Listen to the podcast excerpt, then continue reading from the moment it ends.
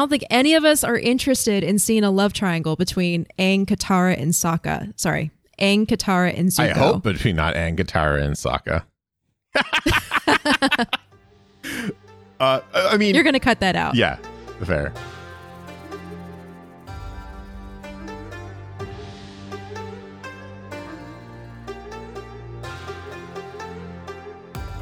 Hey everyone, and welcome back to yet another exciting, entertaining, spectacular, I hope, episode of Avatar, the podcast. I'm going to be co hosting this episode with Acorn Bandit. Everyone expects us to be co-hosting together, Greg. Co-hosting- Well, maybe one. No, it's always gonna be. It's always gonna be that. and of course, you know me. I am Booster Greg. This episode, we are going to be talking about episode 17, the Northern Air Temple, or as we like to call it, Steampunk. steampunk. That's right. Now we have a whole bunch of. I don't want to call it housekeeping because I feel like I'm blatantly ripping off PB and Rob when I call it housekeeping, but we have housekeeping that we got. We have to, not have to, that we want to do, that we want to go through. We have three important things that are happening Yeah. or have happened recently. If it makes you feel any better, we call it housekeeping in the dark podcast too. Okay, so it's it's house. I'm going to call it hut keeping. No, that feels weird. Hut keeping. You're trying to make it avatar-y. Gonna call it minding over Prince Zuko. No, I'm not calling it that. We'll figure it out. We'll, what we'll call it later. In these orders, we have the first ever Appa Pin giveaway winner to announce. Dun, dun, dun, dun. We have a little bit of an announcement for our YouTube channel. Yep. And we're going to talk about what kind of happened with Netflix and Avatar, the last Airbender series. That there news that shook the world. Yes, that the news that made its way all the way back to us numerous times. So let's start with something happy, Let's start with the right? good stuff. Let's do it. All right. I've never done this before. Let's, I don't know how it works. I think I'm just going to let, I yeah, you do it. I haven't either. I'm excited. Okay. So we are using Gleam. Yes. If you've entered, you know that we're using Gleam. Um, just to, I guess, say for the record, Gleam uses random.org to pull its winners, which has been known to be the most accurate random generator. So I'm going to go over here and pull our first winner live. I stopped breathing. I am holding my breath for whoever gets this. I hope that she can pull a winner quickly. Okay, here we go. Right. Drum roll, please. Yes. Chelsea. Chelsea. Look at Chelsea that. H is our first winner. Chelsea, congratulations. And and if I don't want to make any assumptions, but I remember very distinctly that a Chelsea H sent over an Aang mail to us. So if this is the same Chelsea H, thank you for not only entering the contest, but also for emailing us. That's That's amazing. so cool. Thank you. I need to read Chelsea's answer to the question that we asked Yes. to enter, Yes. which is who out of the Avatar cast would be the best cook and why?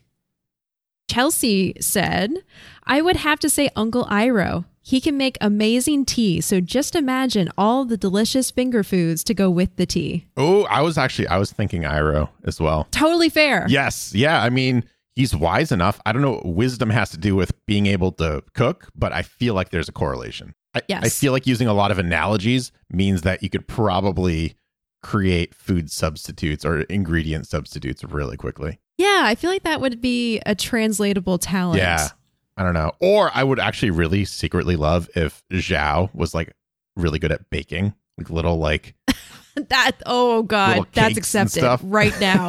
that is in my head headcanon forever and always. Zhao is secretly like an incredible baker. he's just so angry all the time, except when he's making cupcakes with little like pink Oh. frosting and cherry on top and all that. If anyone listening to our podcast is an artist and you want to illustrate Oh, that, man. please feel free and then tag us Yes. on Twitter Please. at podcast avatar or email it to us avatarthepodcast at gmail.com. Please. I have to see that. Yes. Again, Chelsea, congratulations. Yes, we'll be emailing you to let you know that you won. And um, this goes for anyone who wins an Appa pin. We do need an address to ship that to you, but we'll take care of the postage and all of that. So we'll be in touch soon, Chelsea. Yeah. Congratulations. Yes. All right. Next up, we have a little bit of news. And I feel like we might have said this before in a previous episode, but I'm going to reiterate it just in case I'm crazy, which, side note, I probably am crazy and this has nothing to do with it. But we received so much positive feedback and so many pieces of Aang mail, so many people tweeting at us, so many five star reviews over on Apple Podcasts that we realized a good chunk of the episode was just kind of reading everyone's mail to us. And Because everyone made such good points. Yes. It's like you got to talk about it. and while Acorn and I were editing the episodes, we kind of realized that we weren't giving these answers the amount of time that we really want to give it. We were kind of like always looking at the clock and being like, well, we don't want this to go too long for this episode, even though I'm sure a lot of people would just kind of listen for a very long time. We try to keep these episodes uh, to just about over an hour, just to kind of uh, make things a little easier and a little better for everyone. So, what we came up with is kind of mini episodes that we will be releasing on not only your podcast platform of choice, but also on our YouTube page. Yeah. You finally get to see us in the flesh Yes. through your computer screen. Which means I actually have to look presentable an extra day a week. Yeah, same. but you know, we kind of need it. I I don't know about you, but I'm in like house clothes 24/7. Yeah, so same. it gives me an excuse to like look presentable. Yeah, yeah, the same. And yes, I call what I look presentable. Okay, move on. Anyways, so we will be, we just recorded the first episode last week.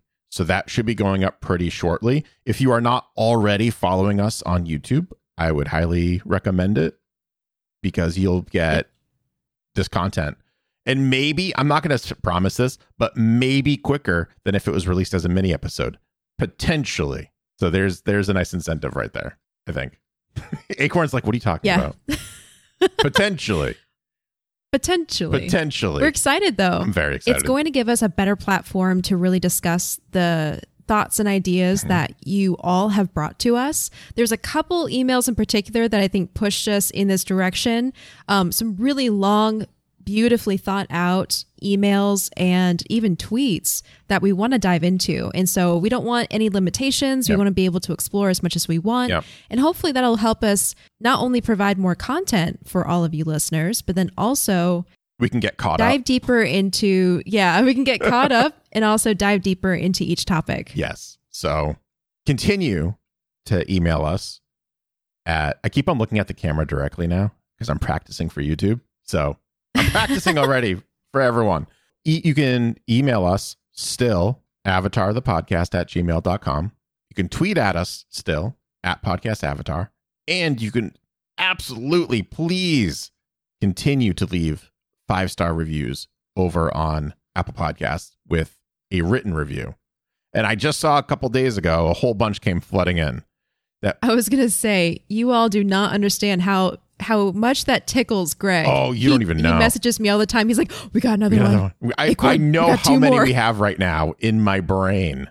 It's a number that is stored in there until it changes and then Uh-huh. it refreshes. It's it's it's just so exciting and it's so great and everyone's been so wonderful about not only enjoying our show but letting us know that and we want to provide more content for you. Yep. So there we go. wonderful Yes. Um, actually, speaking of feedback, we did. I'm going to throw this in here. Um, Wish I Might is someone who has tweeted to us before, and we just recorded our response to their tweet. But they tweeted us again recently, asking us to go through the the Netflix fiasco. Yes. Um, in their words, yes. which it is pretty much a fiasco. So uh, they asked us to share our opinions, and so we're going to do that today. But I just want to say thank you, Wish I Thank Might, for you. tweeting at us. We are absolutely going to dive in. Mhm, mhm. Oh wait. Oh, oh, oh. I want to say thank you to Nancy three thousand as well. Yes, Nancy. Nancy, I want it. So uh, Nancy has not only written into us, but she, as long a couple other people did this as well. Um, she found the Geek Generation Discord and has on been thegeekgeneration.com. geekgeneration.com and has been a very active user. They call user, I don't know, Discorder. I don't know what it's called. She's been very active on Discord, especially in the Avatar, the podcast channel. So that's exciting for us because we get to directly communicate with someone who listens to the podcast and is a part of the Avatar, the Last Airbender community. We're also honored because I think Nancy said that this is her first Discord Yes. experience. So we're honored. Thank you. So cool. It was I had so much fun. I got so excited. That like made my day. So thank you again. Okay. Now, are you ready to talk about Netflix? Let's talk about Netflix. Let's talk about Netflix. Oh boy. So by the time this airs, I think it's been about a week since the news came out, but we're going to discuss it. So, as we all probably know by now, Brian Konietzko and Michael Dante DiMartino have pulled out of the live action Netflix project, Mhm. which is probably the worst news the fan base could receive right now because we've all been looking forward to this so much majorly in part to how the movie did not live up to our expectations. So just hearing that Brian and Mike were part of the Netflix project for the live action remake, it made us hopeful that we were actually going to get a great Avatar project out of it. Mhm. So we're all kind of left wondering what's going to happen now. Yeah. I mean, no one really has any idea because we haven't seen much come out of this project in any sort of advertising, not too much social media going on. It's just been kind of like a, all right, these guys are attached to this project that, that created it, breathed life to it, soaked in blood, sweat, and tears into this amazing series that we're covering. And now it's just like all of a sudden they're like, yeah, we're not associated with that anymore. Yeah. I think it makes it worse that we haven't seen anything, even casting. So we have no idea what to expect. Yeah. All we have to go off of is Brian's and Mike's uh, statements from last week. So just to give a little quick recap, um, in Brian's statement, he did say that this was not a simple matter of them not getting their way because they're both very collaborative people. They went into this knowing it was going to be a team project. But even with all of those expectations and the promises that Netflix gave them, they felt like the spirit and integrity of Avatar um, just was not lived up to. With that being said, he does note there's a lot of wonderfully talented people who are still working on the series, some of which Mike and Brian himself personally hired. So there's a good chance a good show will come out of this. It's just not going to be the show that Brian and Mike expected. And to be fair, I'm gonna I'm gonna play devil's advocate on this side. I Yeah, please do. be upfront, and I'm gonna tell everyone that this super bums me out, and that's putting it very, very, very mildly. This is just disappointing. There's no other way to put it. However, the Umbrella Academy has been a huge hit for them, and that very loosely follows the original source material. I actually do not enjoy the Umbrella Academy comic books. I read the first graphic novel or the first collection, and I couldn't do any more. But I love the series, especially Yeah. season one. So it we could get something that, while is different, is still amazing. We could. Yes. We could. We don't know yet. We haven't seen anything. Yeah, and that's a great point. That is the devil's advocate position I have heard as well. That there's oftentimes many adaptations that require the creator or the writer to not be as directly involved in order for it to turn out well. Another example that I saw online was The Great Gatsby. That movie was incredible and it was very much a modern reinterpretation of the story that still stayed true to the original source material in its themes and uh, I guess like meaning. Yeah. So who knows? Something good may come out of this, but I have personally seen a lot of people concerned about even just the simple things like relationships, Yep. representation. Yep. You know, I don't think any of us are interested in seeing a love triangle between Aang, Katara, and Zuko. I mean, I, I think Zutara shippers would want to see more of that in there. I think they would think. want to see Katara and Zuko shipped, but I don't think either camp is interested in love triangles. Those are so like early 2000s. We're That's over them. That's very fair. Avatar's beyond that. If I were to take a, a guess as to what it is, I think it's the casting. I would think because they're they've been working on this for two years, so they have to be Yeah. at least at the point where they're approaching actors and looking at casting dis- decisions. Mm, I assume so. I think that might be it. I don't know. I don't have any basis for that assumption. I'm just kind of going off my gut on that one. Yeah, that's what I'm I'm wondering too. Uh the I think that's where all of our brains are going is it's either the casting, it's the characterization, it's the way that they're handling the world. I mean, if we're looking at the sins that have been committed against Avatar in the past, Shyamalan kind of checkboxed everything Yeah. from twisting the cultures to the pronunciation of people's names to the uh, ethnic representation of the characters. So I feel like it could be any one of those things, if not more. But I think I'm going to throw my hat into the, it's probably something along the lines of the world or the characters. You think so? Yeah, I think so. Just because the way Brian said they went into it feeling like their ideas were going to be in line, or the production was going to be in line with the spirit and integrity of Avatar, and they would have embraced whatever ideas were put on the table as long as it was in line with their vision for the world and its characters. And the fact that they left, and having said that, makes me think it's something that's just non negotiable, which could be based on those things that make the world so real and tangible. It's like when you twist one of those things, then you are creating a completely new story that isn't Avatar anymore. I wonder if they cut the episode order. Oh, to like retell No, the series of well, like they literally made it less episodes that they're ordering. I wonder if they're like, oh yeah, we're, we're ordering twenty episodes or whatever for season one or whatever they're doing, and they go, ah, actually, our data indicates that viewers actually enjoy less episodes per season. So I'm wondering if that causes them to make cuts somewhere where they're not comfortable. I can see that being the reason if that translated into smushing together story elements too much Yeah. so that it makes the story unrecognizable. right? Or cuts out what appear to be minor characters, like Cabbage Merchant, for example. A minor character, yes. A beloved character, absolutely. Would it be Avatar without him? No. And he's only been in a couple Yeah. episodes so far. So things like Yeah. that, right? Or maybe like scrapping Momo, who honestly, I love Momo, does very little to pro- progress the plot, but is still a staple in Avatar The Last Airbender. So I'm wondering if Netflix Yeah. is having that like fast tracking, streamlined approach to the story where you can't do that. Everything is in its place for a reason, except the Great Divide. Ex- Except for the Great Divide. What if they yeah. wanted the? What if they were like? What if? What if? Okay, okay. We'll, we'll say this, and then I think we can move on. What if Yeah.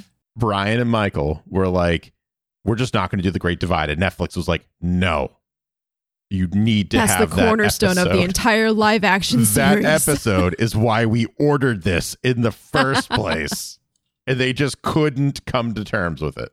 Yeah, yeah. Oh god, that'd be so funny. Yeah, I think I think it's something along the lines of what you were just describing, Greg, Yeah. because the way that Brian said fans of the original series might enjoy this and new audiences will probably enjoy this. Yeah. It's just not going to be what we went in to create.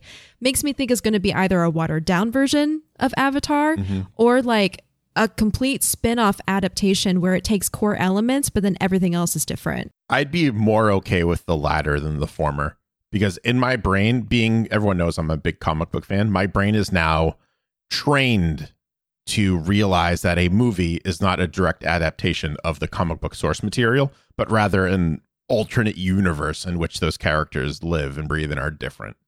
So, Yeah. I think I'd be happier Yeah, with point. with the this is like Earth 2 Avatar the Last Airbender if I can like justify that versus a yeah, we're just watering everything down. It's going to be super streamlined and then there you go. Yeah, I agree. Yeah. I would rather an adaptation than watering down because there's just some things that you just can't you can't get rid of. It's like the spirit of Avatar. Once you twist or contort or erase that spirit, it's not Avatar anymore. It's something different. Right. And I think that might be one of the reasons why they left. Yeah, and all all the side characters like Jet, all that, maybe they're getting rid of them. I don't know. Yeah. Okay.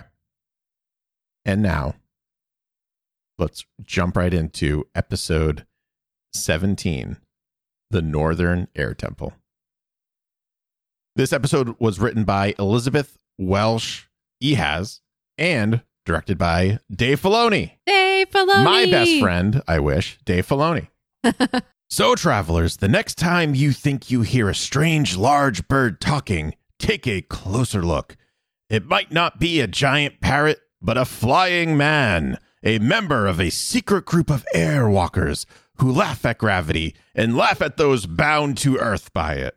We rejoin Team Avatar sitting around a campfire, listening to a storyteller recounting tales of the airbenders that have long been extinct for, let's just say, a hundred years. Katara excitedly asks Aang if the stories were accurate. Did the airbenders actually laugh in the face of gravity?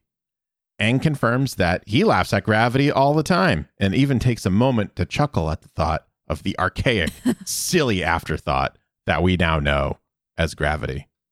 The storyteller circles around the crowd, asking for a few copper pieces for the entertainment. But when he reaches Sokka, all he can pull out of his pockets are a few crumbs and some bugs. Sokka apologizes to the storyteller, who calls the group cheapskates under his breath as he sulks away. Aang walks over to the storyteller and compliments his stories, while the man offers some of the coin pieces to an older gentleman sitting in front of him. Tell it to the cap, boy, the storyteller says, shaking the coin filled hat in front of the avatar. When a coin falls out of the hat, Momo comes over and puts the coin back in its proper place as the storyteller turns around. Now, really quickly, the storyteller is uh, is Clyde Kusatsu again. I'm sure I'm butchering his name, and I'm so so sorry. He played Pasang from The Storm, and also was the calm man in this fortune teller. Oh, So cool. This is his third time coming back for a different voice. Three different characters in the series. Awesome. I love it. Okay. The storyteller thinks that this is an unearned piece of coin and thanks the little bat thing for the donation and pats Momo on the head. I relate to that comment, little bat thing, because I've just, you, everyone knows that I've just been saying, you know, like a spider wolf thing. And Every episode. every episode. So if I think that if I'm anyone in this in this universe, I'm probably the storyteller. Anyways, Aang tells the storyteller that it means a lot to hear about old airbender stories and that it must have been a hundred years ago when his great grandfather met them. What are you prattling on about, child? The storyteller interrupts Aang and tells him that his great grandfather just saw them last week. Aang is shocked and the group takes off to the Northern Air Temple. Great grandpappy. Great grand. I love that guy. He's like, Yeah. that was, if, if anyone's wondering, that was the older man that he was offering some coin to, which I thought told a lot about the character of the storyteller, how he makes this money and then he offers some to his great grandfather. Aw. Whether it's a kickback or not, I don't know, but it is a sweet sentiment. And he offers, like, it's a handful, it's not like a couple pieces. Right. Flying high above a mountain range, the gang approaches the Northern Air Temple. Aang remembers that this place is where the Air Bison Polo Championships used to take place and watches the skyline, excited about the thought of not only returning to the temple, but the possibility that there might be more air nomads still alive. Katara asks Sokka if he thinks they'll really find any airbenders at the temple. Sokka, I love this part. Sokka asks if she wants the truth or if she wants him to be like her. Are you saying I'm a liar? Katara folds her arm. She is obviously getting a little cross. You're welcome, because she crosses her arms with her brother. That one goes out to our UK fans because I think that's a that's a more of a UK term, getting cross with someone, right? Yeah, maybe. I don't know. I'm saying you're an optimist. Same thing, basically. Sokka replies. I laughed out loud at this. And then the next moment, I realized I am Katara. I would be that person.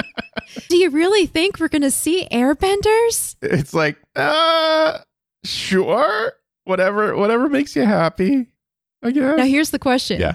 Do you relate to Sokka in that moment? Yes, I feel like I do that all the time. I feel like people ask me things. I don't want to like toot my own horn, but I get a lot of like opinions asked of me, not about Avatar, but just about things in general, like you know, collaboration and stuff like that. And they go, "There's my idea," and they go, "Do you think it's any good?" And I go, "Do you want me to say it's really good, or would you like a fair criticism of what I think?" And then they go, "Oh, okay." Yeah. Okay. And then I usually go, I yeah, no, it's good, but and then I offer the the critique or the whatever whatever they're asking for. But yeah, more often than not, I'm just kind of like, do you want me to lie or do you want the truth? yeah. Yeah.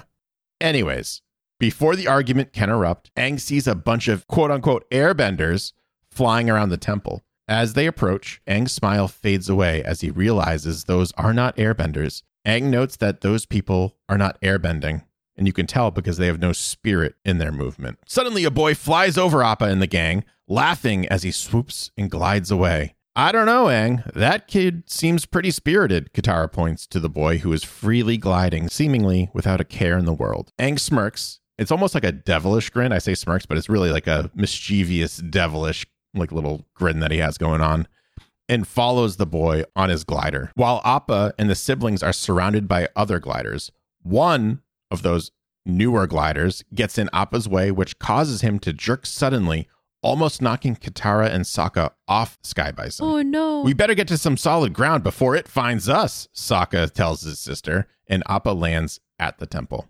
By the by the way, really quickly, I appreciate more Jack's work as Sokka when I read the lines and I don't deliver them. I deliver them at like a 10% capacity that Jack does. right? I like super I appreciated him a lot, but like now as we're doing the show more and more and I'm getting more ambitious with my write-ups and trying to be a voice actor, uh, Uh-huh. I'm like, wow, you're this is why you get paid the big bucks, pal. It's he does a really good job. Yeah, it's awesome.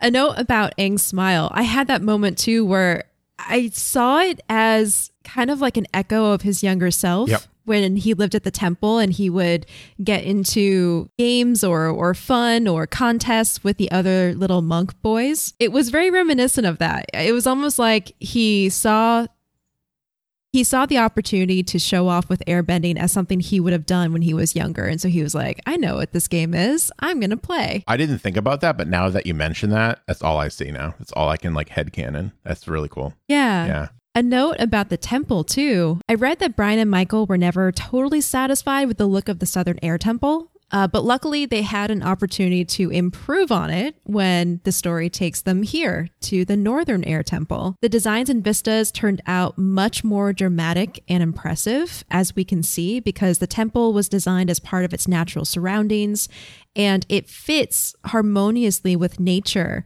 on those huge rocks and it's almost like it looks like it was carved out of that mountain, right? Actually, a fun fact about this episode, too. I was going to save it towards the end, but I think it fits in right here, right now. Some cable TV providers, like my favorite, Comcast, sorry, I had to add that in, accidentally labeled this episode as the Southern Air Temple instead of the Northern Air Temple when it Oh. was released. So that's just kind of funny. Anyways, back in the air, we have a glide off with Aang and the boy in the glider, who the crowd of children below are calling Teo. Teo compliments Aang's gliding abilities, and Aang responds by showing off some wall running skills that flow right into his signature air scooter technique, and then manages to get back on his glider all in one smooth motion.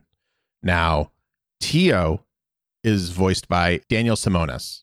I'm sorry if I'm butchering that. Now, Daniel hasn't been in too too much. What I recognized was Entourage, who was in an episode. Okay. He was a character in Final Fantasy 13. Ooh. He also was a recurring character in Wizards of Waverly Place.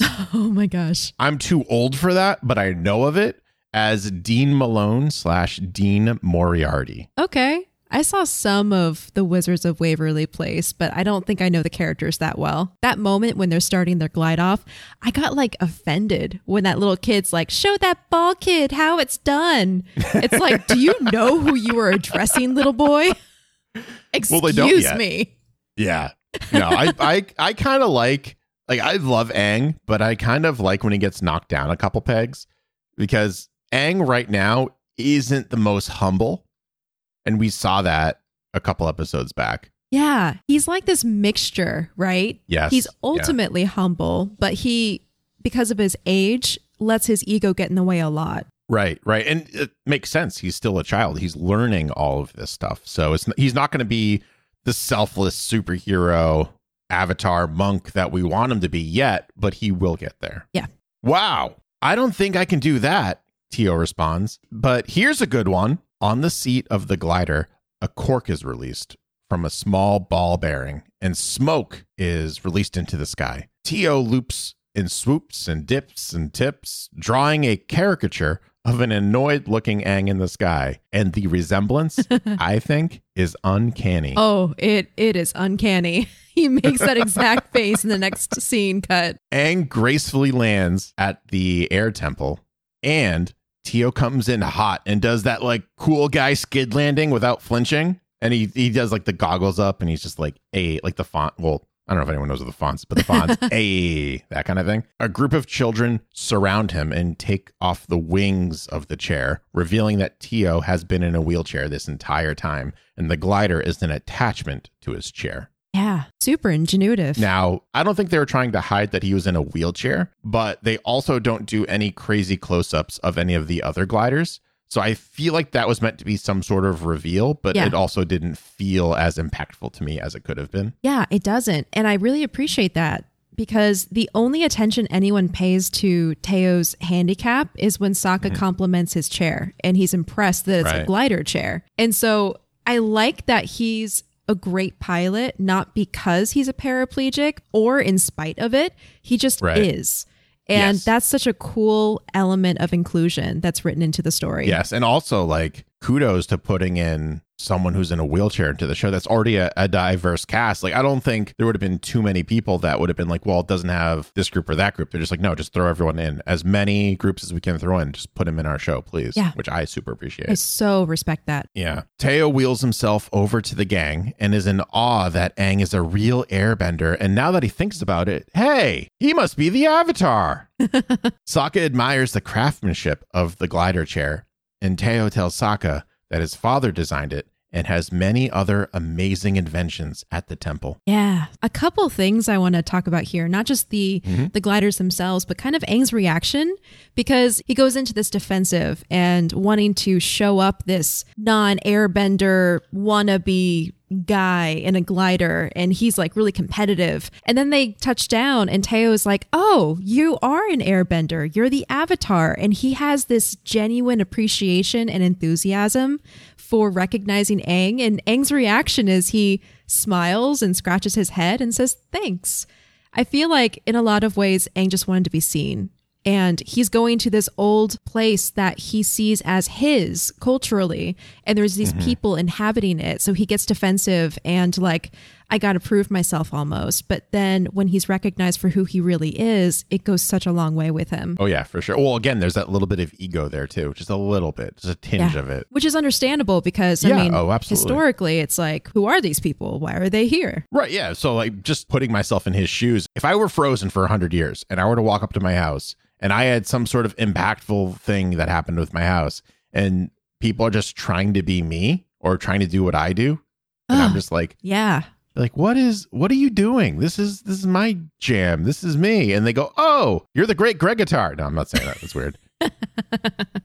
Yeah, no, that's a good analogy. It's it's Yeah. yeah, it's very much like a identity crisis almost. Yeah. Um so the gliders. I learned, I didn't know this. I learned mm-hmm. that the first gliders are thought to have been invented by a multi-talented Chinese innovator known as Lu Ban. He was referenced as the Asian Leonardo da Vinci, which I think is kind of weird because he could just be an inventor on his own, but whatever. Lu Ban was a Chinese structural engineer, inventor, and carpenter during the Zhao dynasty around 500 to 400 so BC. He supposedly invented a piloted kite that could stay aloft for many hours and up to as long as 3 days. When, when I saw the gliders, I actually thought of Leonardo da Vinci, though. Yeah, doesn't that honest, suck? yeah. Leonardo da Vinci Yeah. was not in 500 to 400 whatever BC and is just another No. example of how, you know, whoever gets the most attention in history ends up being the originator of something, even if there was someone else Mm-hmm. who did it better or did it before. Anyways, as the group walks into the air temple, Aang can't help but look in almost horror and disbelief as pipes line the hallway walls and pierce through murals and pieces of art and history and relics. The pipes continue into a chamber and seem to surround statues and monuments of the northern air nomads as steam is occasionally released from different valves at random intervals. Yeah, my dad is the mastermind behind this whole place. Everything's powered by hot air. It even pumps hot air currents outside to give us a little lift while we're gliding, Teo tells the group. This is unbelievable, Aang says, looking heartbroken and lost. Yeah, it's great, isn't it? Teo says in agreement. No, just unbelievable, Aang says under his breath as he walks away. Uh, that exchange was just like uh, so heartbreaking. And I really like the writing in that particular, just the play on hearing the words that someone is saying, but not hearing the connotation or Yeah, the emotion or the or inflection. the, the inflection. Thank you behind it. Yeah. Katara approaches Teo and tells him that Aang used to come here a long time ago and that he's shocked that everything is so different here. But Sokka doesn't seem to mind because the improvements are just amazing in his opinion and he just can't help but like he's practically drooling. Oh my gosh, I know. That's such great characterization in that moment. Yeah. Aang's reaction is, This is unbelievable and not in a good way. Katara's Yes. reaction is, This is different. And then Sokka's like, This is better. yeah, I love it. The, the gradient is so good. Yeah. Katara then approaches Aang, checking in on her friend. This is supposed to be the history of my people, Aang tells her, as we get a closer look at a mural that has been desecrated by pipes and technology. Aang and Katara walk up to an air bison fountain and notice that the water is completely green and slimy. Ugh. When Aang looks directly at the statue itself, smoke is released from its mouth and startles the young airbender. I'm sure parts of the temple are still the same. Katara puts her hand on Aang's shoulder, trying to comfort the avatar. Aang, Sokka, Katara, and Teo walk across a bridge and enter a courtyard. The circular area has been untouched by the pipes and hot air. When Aang sees a statue of an air nomad meditating, he notes that it's nice to see something that remains untouched. As soon as he finishes that thought, a man yells, Look out! As the head of the statue comes flying off, sending rubble and debris everywhere. When the dust clears, we see several men standing where the statue was. What the doodle? Don't you? I'm, I'm going to have so much fun with this. what the doodle? Don't you know enough to stay away from construction sites? We have to make room for the bathhouse. A slender man with wild hair and a monocle approaches the gang, shaking his finger at them. Aang becomes enraged. This man just destroyed a sacred statue for a lousy bathhouse. Aang unleashes an air blast that knocks the wrecking ball and its machine off of the temple. Aang goes on to tell the man that he can't treat this temple this way and how he remembers what it was like when monks lived here and how it's supposed to be. The man is confused because Aang just said this was a hundred years ago and Aang is 12 years old. So he's just kind of looking. I'm like, what? He's like, You're 12. And then Teo walks up and goes to his father and tells him that Aang is the avatar as Aang angrily demands answers from this adult. And he's going to be called the mechanist. I tried looking for a name for this guy. He doesn't have a name. Yeah. He's always referred to as the mechanist. And he's only in this episode as far as I can tell. Now, quick side note the mechanist is voiced by Rene. Oh, I'm going to mess his name up again. And I've already talked about him. Auberjonois. I'm going to add a little French on that. I'm pretty sure I made that joke in The Great Divide yes, you did. when we found out that he was the Ganjin leader. And now you can go back to hear what he was in. But our friend and founder of the Geek Generation Network, the Rob Logan, did message me and was like, I know where your nerd blind spot is. And I was like, oh, yeah, where? And he was like, Star Trek. And I was like, oh, yeah. So René also played a character named Odo in Star Trek Deep Space Nine. Yeah. That's so funny to me because when I think of you two, you are obviously the Star Wars guy, and Rob is definitely the Star Trek guy. we just did a recording yesterday and we made a joke that Rob is the anti Greg and I am the anti Rob, and it's so true. So and it's true. funny because the beginning of our friendship was like, hey, we have similar thoughts on themes. We should do like some stuff together. And we're like, yeah. And now as we get deeper, it's like, oh no. We agree on DC comics, and that's pretty much about it. yep. It's so good. It's really funny. Anyways, so Teo's dad tells Aang that a long time ago, his people became refugees after a terrible flood. The flood not only claimed the life of Teo's mother, but also badly injured the infant. And we assume this is how he got in a wheelchair. Yeah. They needed somewhere to rebuild and were lost until they came upon the air temple. They couldn't believe that such a beautiful place was left unoccupied. The mechanist saw the murals depicting people who could fly and found some of the old gliders lying around. This gave him an idea. He could build a new life for his son here. Everyone could fly so that his son would not feel different for being in a wheelchair. Yeah. The man, his, like the feels in this The feels. Both sides. Yeah. And even like as Teo's dad was telling the story, you even see Sokka and Katara in the background, just like crying a little bit. Yeah, like sniffling a little wiping their eyes. Yes. I, I feel for the mechanist because he's neither good nor bad. He just is. Yep. The so the mechanist then tells Aang they are just in the process of improving the temple. And isn't that what nature does? Improves upon what is already there. Ah, so if we can pause for a second and talk about this, Yes. it is it is painful to watch the courtyard get destroyed, to see all of these changes to the temple, and it's because we've been seeing this show through Aang's eyes. So the desecration of the temple is painful for us to watch because we've been introduced to the deep emotional pain that Aang has around losing his home and people in the first place. And so to mm-hmm. us, it comes across as so disturbingly dis- disrespectful. But Yeah. then let's hop over to the other side because Teo's village was destroyed in a flood when he was still a baby. His mother died in the natural disaster. He supposedly became a paraplegic and lost the use of his his body from the waist down. And he, his father, and the surviving villagers set out to find a new home. And so when they stumbled across this northern air temple, it was deserted. And at that time, it had been deserted for almost a century. So almost a hundred years. It's just empty, sitting there. Mm-hmm. So there was no one coming for it. And the ancient air nomad culture and its relics were probably just nothing more than history to them that was surrounding them. And so they took inspiration from it and created this new life because the temple provided that safety and protection for them. And over time, they modified it based on their mm-hmm. lifestyle and their purposes and everything. So we can really see when Aang gets angry that Teo's father destroyed something sacred for a measly bathhouse. The mechanist replies with, Well, people were starting to stink. It's this difference between veneration for a long lost culture versus modern practicality because it's these two completely different sets of people. And so I love how this is a case of good versus good. It's morally complex because no one's really right or wrong. There is no Right. black or white. Both sides have Yeah. a point. Yeah. Uh, there's there's another little thing that, as you were talking, just kind of dawned on me. Yeah.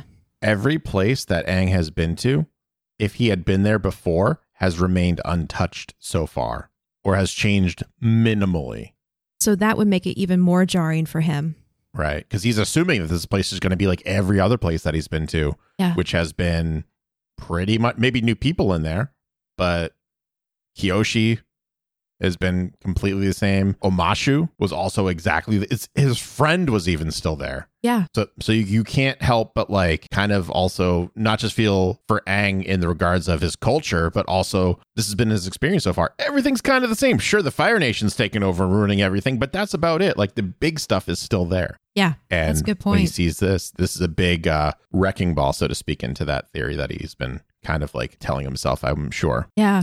So Aang's been yelling at the mechanist, and he kind of stops him when the mechanist brings up the fact that nature just improves upon what's already there. Aang looks at him and says, Yeah, at least nature knows when to stop. Hmm. What I found interesting is the man doesn't apologize for his improvements, even though Aang feels like he should, and acknowledges that he got carried away and looks at the three candles that are burning over to his right, I believe, and notes that it's almost dark and they still have work to be done. Sokka approaches the candles because he's super curious with the mechanist and asks how he can tell time with these things. The mechanist tells Sokka to watch the candles carefully, and the candles pop four times. Sokka realizes that there's spark powder in the candles, and four flashes, the mechanist tells him, means it's exactly four hours past midday. Or, as he likes to call it, 4 0 candle.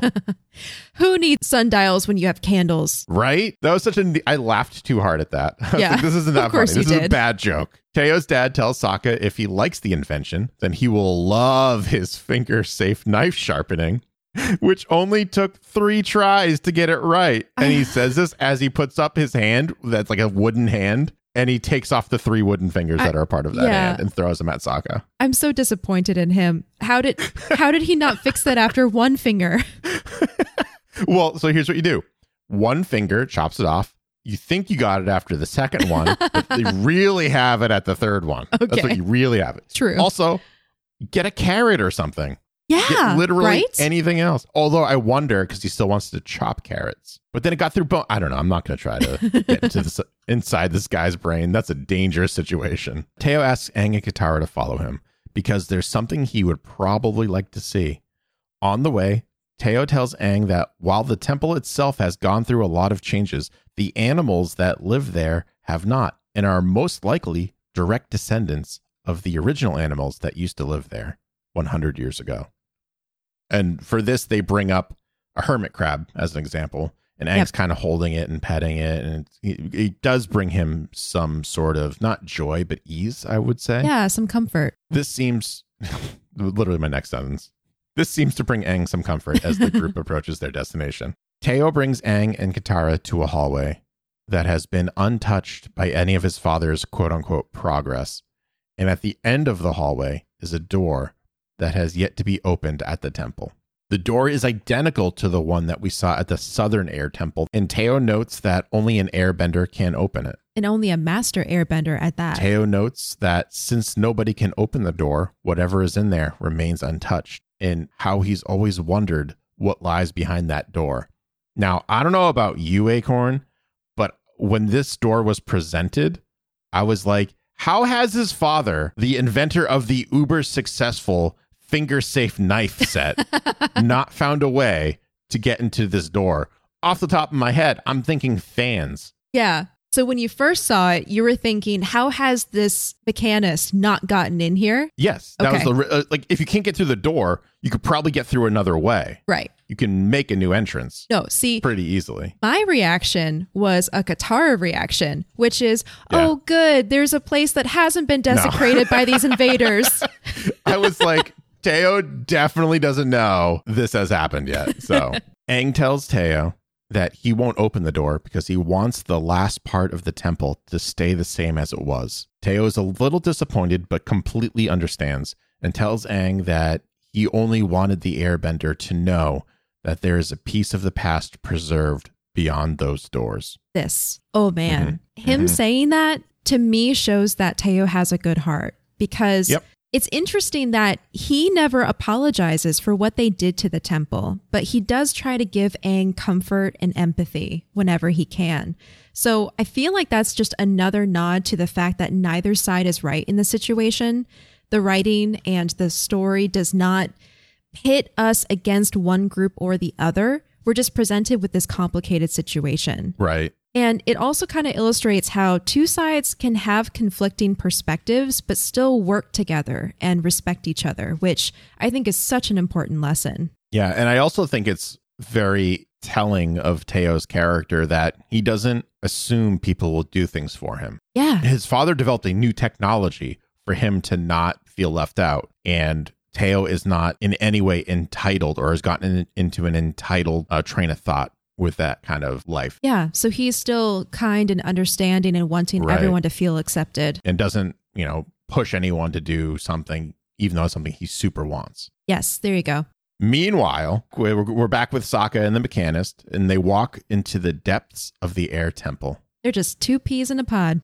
There's so much alike. I love it. Sokka notes that their lanterns are garbage and opens it up to reveal that there are fireflies and they are not actual fire. The mechanist tells Sokka that the fireflies are a great non flammable light source. When they approach a door that has an airtight seal, the mechanist kind of adjusts the seal and, and tries to repair it a little bit and tells Sokka to hold his breath and cover his nose. The it's one of those old fashioned dungeon doors and it has one of those like eye slits that you can go back and forth, right? Yeah. Yeah. So the mechanist opens up the eye slit in the door, and Sokka asks what's so special about an empty room. The mechanist tells Sokka that the room is actually filled with natural gas. Uh, when he first came down here, he had a torch lighting his way, which nearly blew himself and the whole temple sky high. Oh, no. Yeah. Teo's dad then continues to tell Sokka that he thought his eyebrows would never grow back. And they zoom in on his eyebrows and they're super patchy and definitely have not fully grown back. Or I submit to you, maybe they have, and his eyebrows were patchy from a different thing. Oh, gosh. So they're just trauma, traumatized into a certain growth pattern now. The mechanist tells Sokka about his largest problem From time to time, they have gas leaks and they're nearly impossible to find. So, this place is an explosion waiting to happen, Sokka replies. Yes, until I figure out how to locate something I can't see, hear, smell, or touch. The mechanist's dilemma is now fully revealed, and he needs Sokka's help. He doesn't explicitly ask for Sokka's help, but I think he knows enough that Sokka is like him enough that if you present a problem, Yes.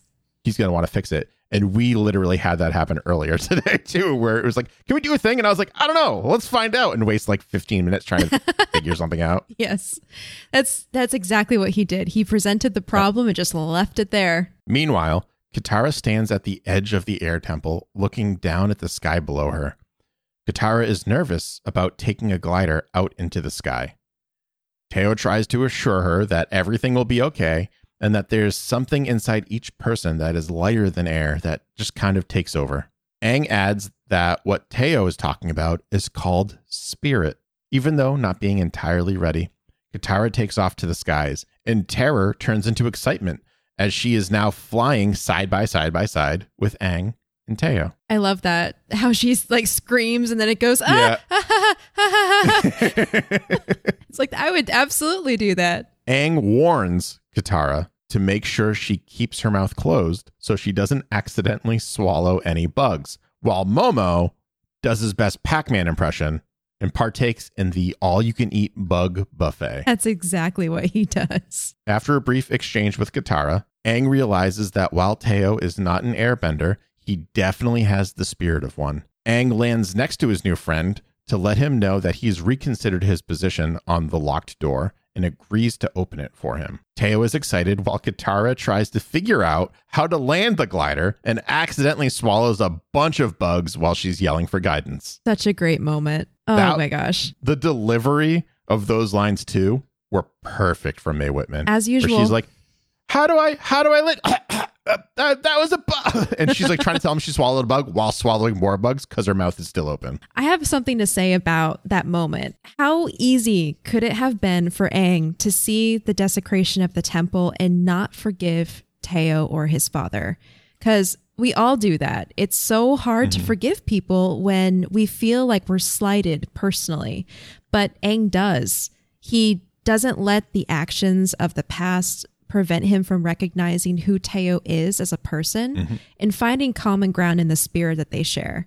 So, again, a great lesson to not let people's actions blind you to the possibility of the future, whether it's making alliances, having empathy for people, or recognizing people for who they really are. Mm-hmm. I would actually, I know we've kind of lost track of this over the past couple episodes, but I would put this down as a uh, things are not as they appear to be episode. Yes, it's consistent. It's incredible. Yeah. I was not expecting that when we first talked about it in the King of Omashu episode, but ever Yep. since we had that lesson like put in our face, it has Mm-hmm. been consistent throughout every episode. So, Katara swallowing bugs, Teo and Aang are becoming friends, and we rejoin Sokka and the mechanist back in his workshop of, of sorts. The mechanist is drawing on a large piece of paper while Sokka accidentally drops various things, including several scrolls, some pieces of paper, a hard boiled egg,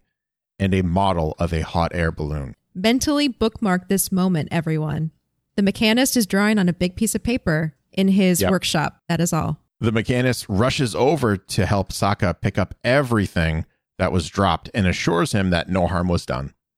The model was from an old experiment, and the egg was from last week's lunch. Sokka takes a whiff and comments how terrible the smell of a week old egg is. And all of a sudden, the two realize that the egg needs to be found quickly. I love how they're just like, oh no, yeah.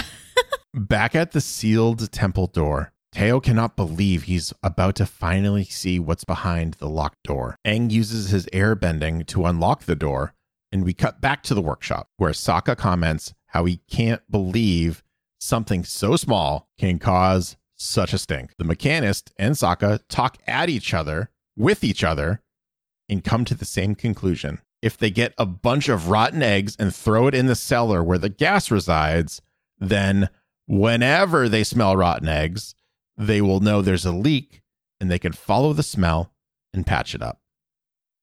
Suddenly, A bell rings, and the mechanist comments that something is wrong. I feel like the only thing missing from that scene is a lantern on the wall to symbolize Yep. the light bulb going off over their heads. Literally, this boop going Yeah. on. Yes, I agree. Like in Winter Solstice Part 2, Avatar Roku, Mm-hmm. when Sokka has the idea for how to blow up the door. Yeah, exactly. So now we're back with Aang, Katara, and Teo, who walk into the once locked chamber and see the room filled with new weapons for the Fire Nation. Dun, dun, dun. You don't understand. He says it not like that, but I like doing that voice too much. The mechanist runs in, but it is too late.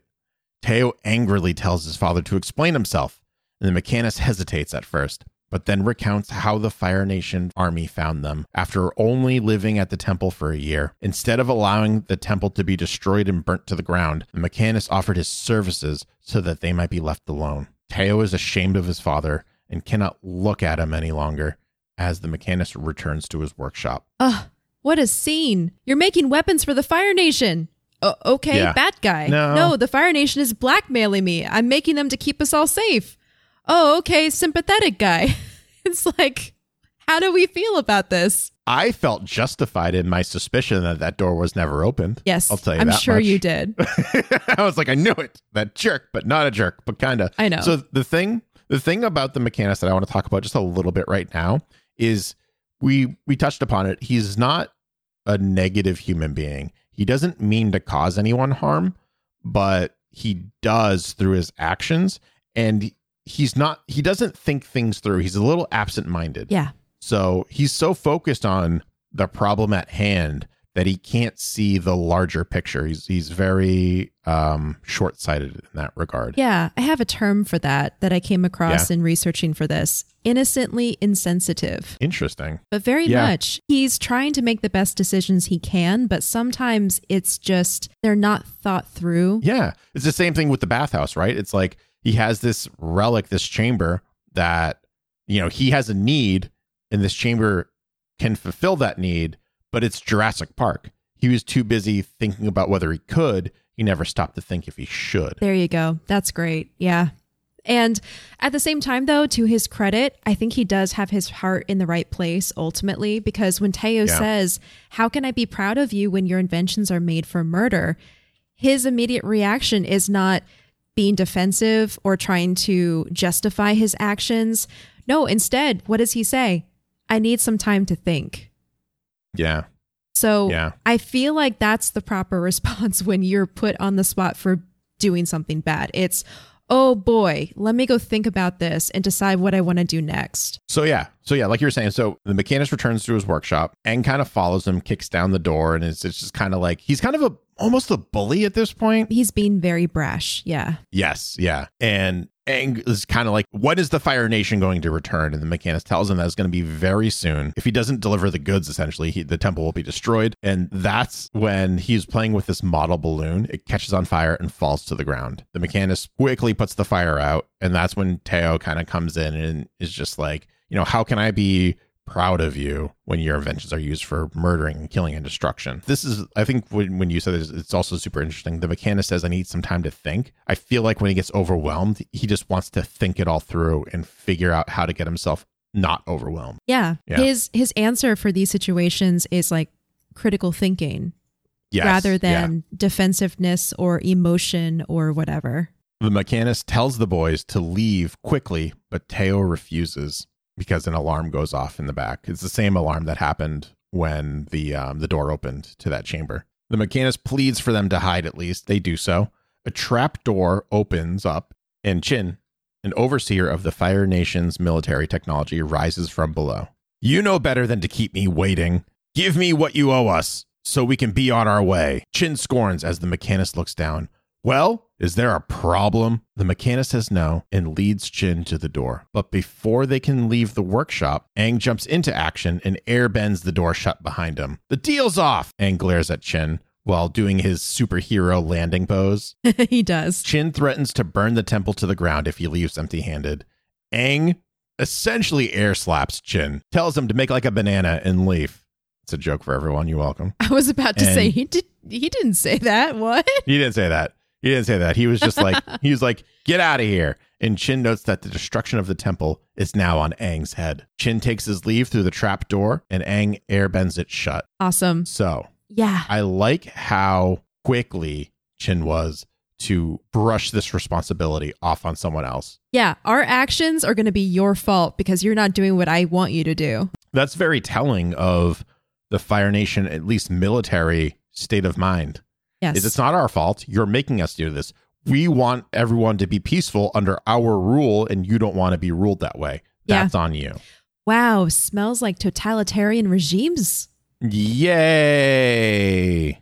I Not really. I learned so partly why I know Qin is in a couple episodes is because I, I looked mm-hmm. him up and okay. he is the war minister for the Fire Nation, which is Okay. an important member of the Fire Lord's cabinet. And that person's duties includes overseeing the creation and acquisition of any new technology for the Fire Nation military. So that's why he hmm. showed up and he's like, "All right, show me the goods. Where's my tech?" Yeah. Yeah, makes sense. Absolutely. Moments later, Team Avatar and Teo try to strategize about how they can take on the impending Fire Nation invasion. They will hopeless they will be hopelessly outnumbered. Aang points to the sky and tells them that they have the power of the sky at their disposal, and that is their advantage. The Fire Nation has no control over the sky. They are bound by the laws of gravity. gravity. And here's my here's my second part to that joke. What a downer. oh my god. yeah, I got it in. Okay. The mechanist shows up and tells the gang he wants to help, and the team welcomes him into the fold with open arms. And I love how they are not holding a grudge against him and they understand where he's coming from. Yeah, that was something I wrote down So too cool. because again, how easy would it have been to be like, "Hell no, get lost. You're a terrible person. You're canceled. Go rot in a hole." Mm-hmm. But no, instead, just like with Teo, Aang recognizes that the mechanic's heart is in the right place and he wants to begin making up for helping the Fire Nation.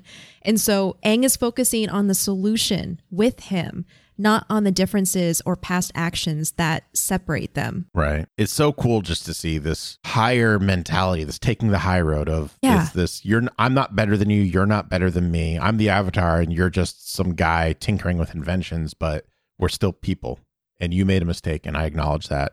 Let's move on. It's also reminiscent to the teachings of Buddhism, and it reminds me a lot again of that one book I've I mentioned, God, forever ago, the Book of Joy, hmm. written by the Dalai Lama hmm. and the Archbishop Tutu. In it, they talk about the eight pillars of joy, and one of them, forgiveness, reminds me a lot of this because I wrote down forgiveness does not mean we forget. It does not mean we do not respond to the acts or not see that the perpetrator is punished. There is a difference between the actor and the action, the person and the thing they have done. We take appropriate counteraction to stop the act. We respond to the wrong with clarity and firmness while not losing sight of the humanity of the person. Hmm.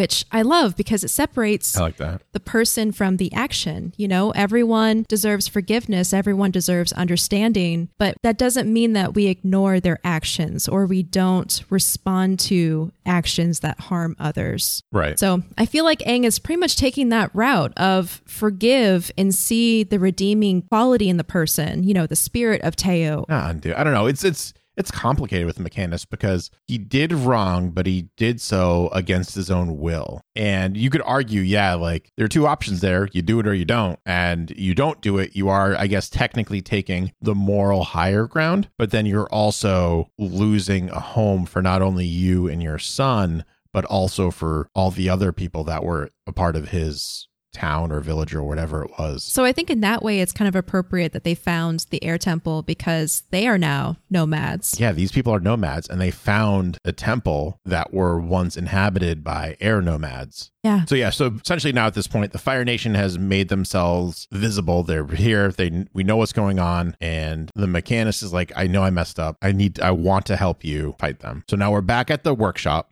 and the mechanist informs the group that his war balloon, quote unquote, is now working thanks to Sokka because that boy is a genius. And they do that whole "No, you are, no, you are, no, you are" for a little bit, and then Katara and Aang kind of look at each other and just kind of like annoyed and like glancing between each other and Sokka. It's so kinda like a, cute. mm. The main problem was that there was no way to control how high the balloon could go or like to have any control over the balloon whatsoever. So what Sokka did was he added a cap on top of that balloon, which will allow you to release the hot air, which causes the balloon to fall to the ground. And when they put the cap back on, it'll go back up, which is fun fact, exactly how hot air balloons work for us. Yeah. On that note, many of the Yeah. Mechanist inventions are inspired by real life.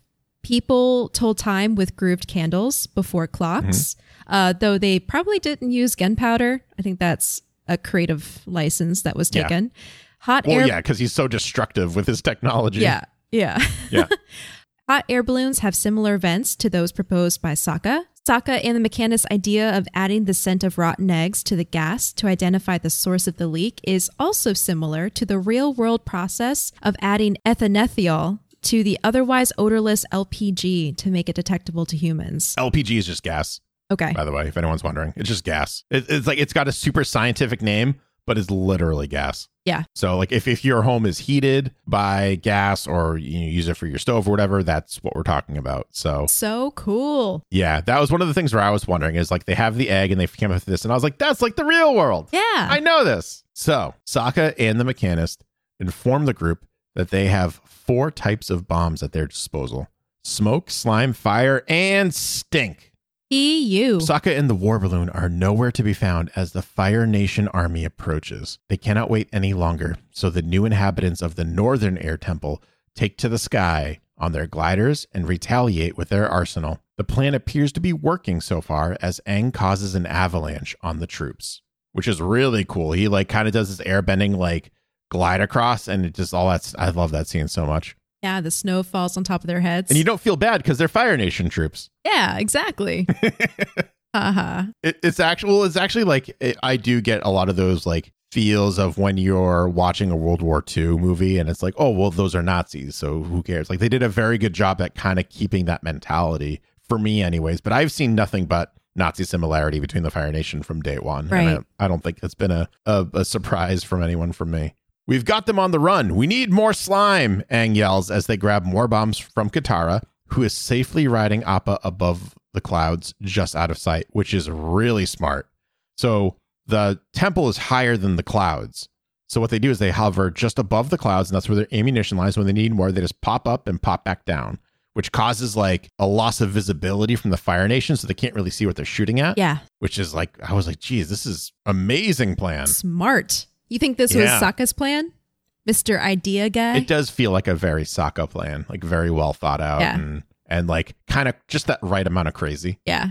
because as we are going to find out literally seconds later the fire nation is just like we don't need to aim at anything we can just shoot towards the mountain and these harpoons with chains at the other end of them are almost hitting appa and katara so appa has to kind of like fly away and take eva- evasive action and he is luckily un- unharmed but these chains have tanks attached to the other end of them and now the tanks are spider tanks. Uh-oh. Not really, but they're just like Spider-Man. they're climbing up the the side of the mountain, which I think this is how they got to the Southern Air Temple, but I can't tell. I've been thinking about that, and I want to say one of our emails, one of our Aang mails mentioned this. This is kind of Yeah. a reveal for how the Fire Nation lay siege to the air temples. I would imagine. So I'm kind of torn because in the air temple sanctuary, we see wheels with these spikes on them. Right. So it makes me think the mechanist is the one who designed these tanks, which means they wouldn't have had it 100 years ago. But Right, maybe they I had something too. similar. Or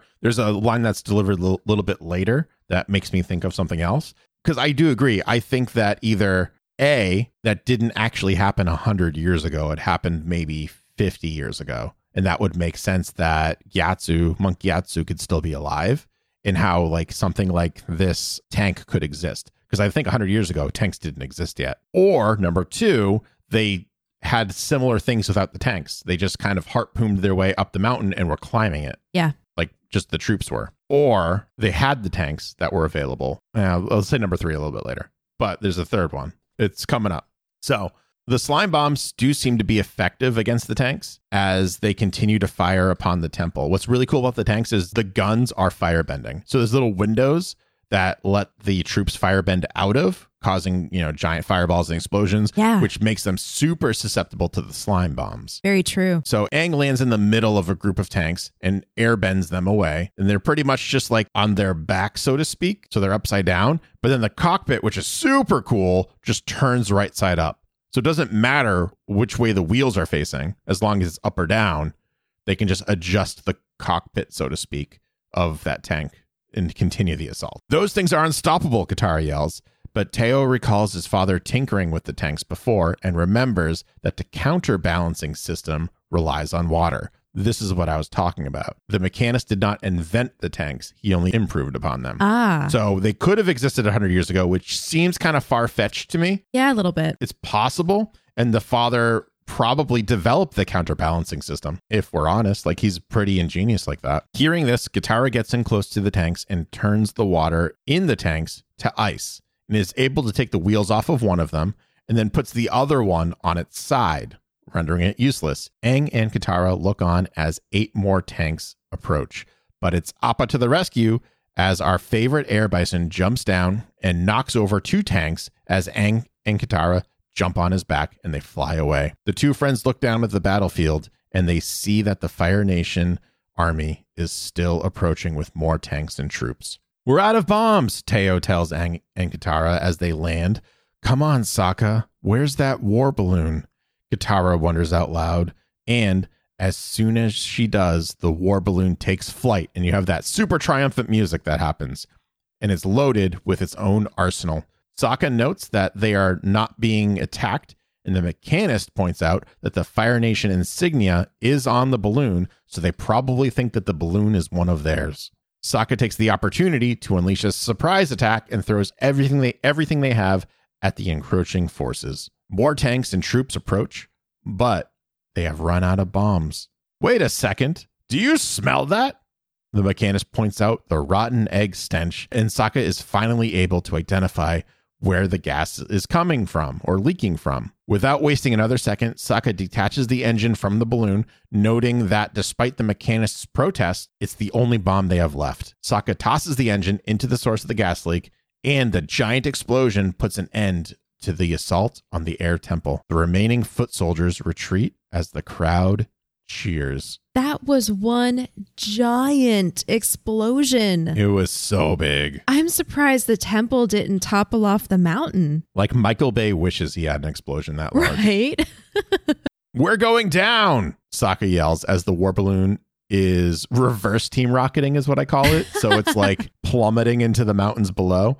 Aang jumps into action, and Sokka is able to use a grappling hook to attach to the airbender's glider, and the two are brought to safety as the balloon sinks into the clouds below. Back at the temple, Aang tells the new inhabitants of the air temple that he's glad that they all live here now.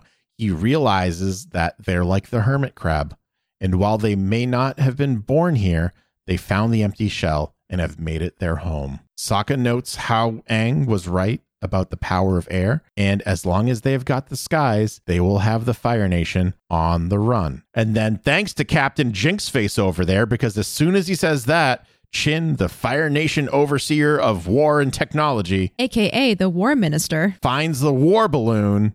It's funny how the war minister would find the war balloon and acquires it for the Fire Nation. This defeat is the gateway to many victories, he says. And the drums go bum, bum, bum. At least in my head. They did something else, but that's what they did in my head. And that is the episode. Oh my gosh. One of the few that doesn't end with them flying on Appa into the sunset. It actually ends on an ominous note. Mhm. I do want to point out that if you have a set of the DVDs, you may already be aware of this, but there is a commentary that goes along with this, chapter 17, that is run by D. Bradley Baker, the voice actor of Appa, Momo, and the other creatures of the Avatar universe, as well as Benjamin Wynn, who is the sound guy for the track team. And it's a really fun conversation. In it, I learned some funny things like Benjamin's mom started sending him all these like silly toys every Christmas. And it turns out he used every single one of them on the show for some sort of like sound effect. Yeah. That's funny. Um, I like that. And also, I learned for the first time that Benjamin Wynn and his partner, Jeremy Zuckerman, between the two of them, they make up the whole track team for the show. They created the ending outro music, which I love. It's the one that's like Yeah. very percussion based and it has like chanting. Yeah. He said that they did this Balinese monkey chant for it, and that's him and Jeremy's vocals. Along with Jeremy on the flute, which I thought Hmm. was so fun. They did such a good job. They did a really good job. It's really cool. So now that we've gotten through the episode, I have to know, Acorn, who is your MVP? Man, it's tough. It's actually really tough. Um, I kind of want to say Teo, but then I also kind of want to say Sokka, you know? Mm-hmm. Because because Sokka's ingenuity is what again gets them out in the end. He's able to provide that design saving element for the hot air balloon. He comes up with the stink solution with the mechanist. But then also Teo is such a beautiful example of humanity in this new culture. Yeah. And he brings he's almost like the tie between the old and the new, because even Aang Yeah. says he has the spirit of an airbender, but then at the same time, he has all of these elements of the new culture and the technological aspect. I, I think it's Sokka. I think Yeah. that this episode was, while not one of his episodes necessarily, it was definitely written in a way to let him shine a little bit more. Right. He is surrounded by benders, and that only continues to happen. I feel like their friends that they acquire are mostly just going to be benders at, at this point, and he isn't one. So they really have to kind of find a way to make him stand out that doesn't involve superpowers, so to speak. So what they do is they make him a brilliant mind and not just with strategy but with technology and inventing and and just kind of all around just like an intelligent a, a street smart individual not necessarily book smart but street smart i would say Yeah. Yeah, for sure. so When I really have to sit down and think about it, it's going to have to go to Sokka because while Yeah. Teo is, I think, a great force, a great character in this episode, it's really Sokka that yep puts the pedal to the metal and comes up with those life changing or story driving solutions. all right so now this is the real toughie 'cause i have No. no idea what i'm going to say the moral of the episode Um, it is tough, but since I have my notes in front of me from the Book of Joy, I'm gonna just pull from there. do it When we accept the present, we can forgive and release the desire for a different past. yep that's a good one And kind of an extension of that thought is so many of the causes of suffering come from our reacting to the people, places, things, and circumstances in our lives rather than accepting them. i'm going to steal from jurassic park Go for it. and I'm just going to say just because you can do something doesn't mean you should do something. Perfect. think about your actions and not just how they help you, but how they could help or impact in a positive or negative way someone else. Great. All right. And that's going to be all of the time that we have for this week. And I know before we do our final wrap up, I know Acorn wanted to talk about something really quickly. Yeah, after discussing this episode, I do think it's necessary to bring awareness to the plight of the real world culture that partly inspired the air nomads. Um, because a lot of what we saw here was the desecration of a temple, of a long lost culture. But we do have a culture in our world that currently needs help because the country of Tibet was invaded by China in the 1950s and has remained one of the most repressed and closed societies in the world. Countless Tibetans have fled their country seeking basic fundamental freedoms, including Tibet's leader, His Holiness the Dalai Lama. And so the Tibet Fund is dedicated to supporting and strengthening Tibetan communities, both in exile and inside Tibet. The fund's mission is to preserve the distinct cultural and national identity of the Tibetan people, and 100% of the donations go to supporting education initiatives, healthcare, and other systemic solutions in the community. I can personally speak to how easy it is to donate. It literally took me a minute through PayPal. There are other ways to support on the website as well, including volunteer opportunities and sponsoring. So please consider giving some of your time and love to the culture that wasn't wiped out by the Fire Nation and needs our help today. So again, that's tibetfund.org. And with that final thought, our final, final thought, we're going to wrap up this episode and discussion we want to go ahead and just really, again, thank everyone who's been writing in, leaving five star written reviews, who's been tweeting at us, who's been finding us through the Geek Generations Discord over at Avatar the Podcast channel and all that good stuff. And again, just because we, we're not going to be reading these, at least as of right now, on the main episodes, we are putting out that additional new content for everyone. So please keep on writing in, keep on telling us what you think. We really love reading it, and it, it literally makes our day whenever you do any of these things. It really does. And if you need a reminder, just again, I'll throw this out there because I've been saying it a million times an episode. I'm going to continue to say it a million times an episode because it appears to be working. You can tweet at us at Podcast Avatar. You can email us directly, avatarthepodcast at gmail.com. You can find us over at thegeekgeneration.com. That's where the Discord is going to be. And you can always join me over at twitch.tv forward slash booster Greg if you're caught up on all the episodes and want to talk about Avatar, comic books, video games, whatever, on Monday and Friday evenings at 8 p.m. Eastern Standard Time. And you can find me over on Twitter at Acorn Bandit or joysons.com. You all know the drill by now with the giveaway. Head on over to at Podcast Avatar for that tweet where you can enter if you haven't already. Um, but that's that's pretty much it. Thank you so much, everyone, for your feedback, your thoughts, Yeah. and your entries. We will we will catch you next time.